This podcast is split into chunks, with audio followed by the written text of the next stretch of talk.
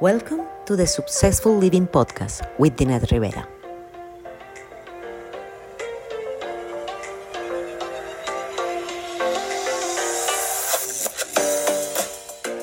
I want to talk today about the misunderstood emergency fund and why you should embrace it. Every time that I work with financial coaches, and I've trained a lot of financial coaches, I'm probably um, close to over a thousand at this point. But when we talk about the emergency fund in in classes and financial coaching training, but even in any kind of money management program, it seems like there's always this confusion about well, what's the difference between the emergency fund and the savings account? And why can't I just have a savings account? Isn't that the same thing? And then there's the how on earth can I start an emergency fund, Dinette? I'm living in poverty. I do a lot of work with nonprofits. It's how I give back. It's a great mission for me to help more people achieve financial stability. And it doesn't matter where you are in your journey, in your life, there is always a way. You just have to want to start because what we're looking for when we try to accomplish anything in life is behavior change. We want to change our behavior to align with what it is that we want to do with our lives. So this emergency fund thing seems to be like this this mystery or you know people misunderstand it they don't believe that they can have one so i want to clarify some of that for you today i want to talk about why what it is, why it's so important, and just start. So, what is this emergency fund? An emergency fund is a savings account, but it's a savings account that you begin to put money into that you are not going to need immediately. It's this money is there to start accumulating to the point where you can feel like you have enough funds in a given month or over a few months that will help you to deal with an emergency, whatever that may be, until things get back to normal. Perhaps something happens you you lose your job and you don't see it coming. You didn't know this was going to happen and you don't have an emergency fund. Suddenly you're sitting there thinking how on earth am i going to pay my bills this month? Or once i get this last check how do i pay the bills for the coming months?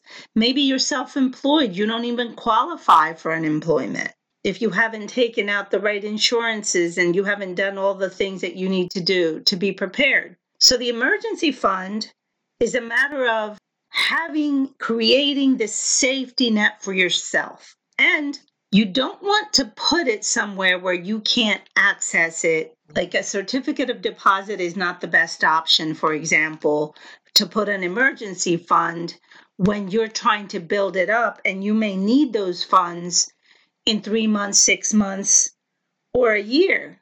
So you have to really consider where you put this money, but you always want to put your money somewhere where you get at least the best interest rate that you can get so that while you're saving this money and working towards this goal of an emergency fund that you're also getting interest rate which means that this money is growing for you there's some passive income being created so what's happening is that interest is helping to add to your emergency fund so it's what you're putting into it and then a little something else but the key is that it's important to have one. If you have family abroad, like I do, and like I did when I still had my parents alive, and when I had my brothers alive, I was traveling. I was a military spouse for 20 years. And so, for example, when my oldest brother died when he was only 25, I was in Italy. We were stationed in Italy, in Rimini, Italy. And when we got the news that I had lost my brother, And so there we were in Europe. And we were a young couple with our first daughter. She was a toddler. We had just gotten to that base. We'd only been there under a year. And suddenly we're faced with not only the suffering and the the sadness and all that that comes with a loss like that, but then we were sitting there looking at each other like, how on earth are we going to handle this expense that we're suddenly facing? And because the military is such an amazing people in the military, and at least during our times, and I imagine it's a lot like that still, because we're like a family because you're we're the everyone around you is the family that you don't have with you right? They become your family because your family's wherever nowhere near you.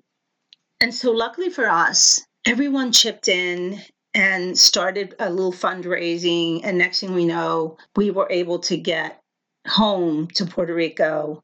And we got there literally the day of the funeral. So we really barely made it there in time but on top of all the stuff and the stress that comes with something like that, why should you have to worry about finances? Why should you have to worry about money? You know how you don't worry about it? You worry you deal with the pain and you deal with everything that you have to deal with for that. But you don't have to deal with how are we going to cover what needs to be covered now that we have this situation because you have an emergency fund. You you save, but that money is not for a vacation. If you don't have an emergency fund, put off saving for the vacation if you can until you have that emergency fund. Because it's like living on the edge. It's like standing at the edge of a cliff and not knowing when you could potentially get pushed right over. It's living in a way that it's like you're counting on nothing ever happening. So, this is why the emergency fund exists. And this is why we do that first. The professor at the University of Delaware that taught us in the very first few financial coaching training programs and that eventually worked with me closely when I took over facilitating the training that they had been doing. And I've been doing that now for 11 years, is training financial coaches.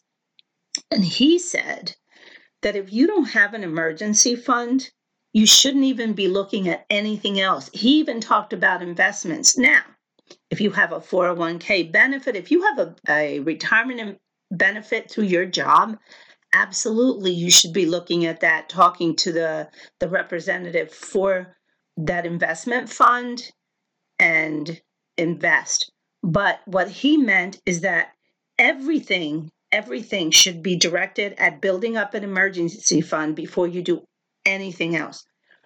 Now, what happens when you don't you say I don't have any money or I barely can pay my bills. I, you know what? Some of my bills are behind right now and I can't pay them. What happens when someone is in that situation? Well, if someone is in that situation, will $5 towards their emergency fund make any difference towards getting the bills paid?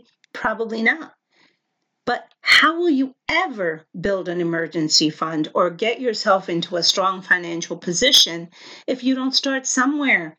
Sure, if you start with a dollar and you commit to a dollar a week for your emergency fund, is it going to save you from an emergency that might occur in the next few months? No.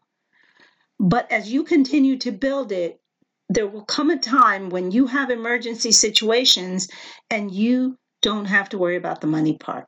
You're prepared the idea is that you commit to an emergency fund and you keep adding to it and you keep adding to it. And here's the thing what you're doing is creating this behavior. You're becoming a saver, you're becoming an emergency fund saver. And so, what will happen over time is that you start with a dollar and then you find a quarter and then you add $5. And next thing you know, maybe someone gave you a gift gave you a you know cash as a as a gift for a birthday or something and you decide you know what? You know what i'm going to do with that? I'm going to put it towards my emergency fund. And one day you find yourself feeling better feeling secure feeling more prepared to deal. And remember emergency funds don't have to be tragedies or death or anything like that. It can simply be a water heater going in your house, an air conditioner that stops working, uh, a refrigerator or stove that goes out, or it's tires. You you go over some road and next thing you know you have a flat tire and you don't have money elsewhere but you have an emergency fund. You go and you buy that tire from the with the emergency fund but then you replace that. You start putting money back in to make sure you replace that but the idea is that an, an emergency is whatever it is for you that puts you in crisis and so emergency funds are for crisis management they're for to help you manage a crisis at least from the financial perspective. So, this is why it really is important. And this is why we need to embrace it. And once you have your emergency fund built up, for some people, they want to have the equivalent of their monthly net income for th- uh, three months of income. Okay. Well, I remember the first time somebody said that to me, and I instantly, I'm sorry, started doing the math because I had a nice executive job and I had no emergency funds. And this was long ago. And I started thinking to myself, you want me to have how much in my emergency fund? And here's the problem as soon as you start hesitating and doing the math and thinking it's too much, and you know, well, what if I need that money for something else? And you start doing all that, you, you just, you'll never commit to it. So, one of the things that I recommend when you set a goal of any kind is make sure that that goal has a strong foundation. In other words, when you make a decision to start your emergency fund, I want you to really think about why and what it is that this emergency fund is going to do for you. How is it going to make your life better? How is it going to help you? What sense of security are you going to feel knowing that you actually have an emergency fund? Maybe you've never saved and suddenly you find yourself with an emergency fund. How cool is that? How good will you feel? So, the emergency fund, understand it, embrace it, do it and you will find that it brings a peace of mind that is just unbelievable and it will minimize at least to some degree what happens when you have to deal with emergencies thank you for listening i hope you'll come back and always be looking for new posts i talk about the successful living action plan your path to prosperity everything that happens within um, all the things that I do have to do with helping people achieve success. It's all based on science, and but it's made for everyday people to achieve the goals that you want to achieve.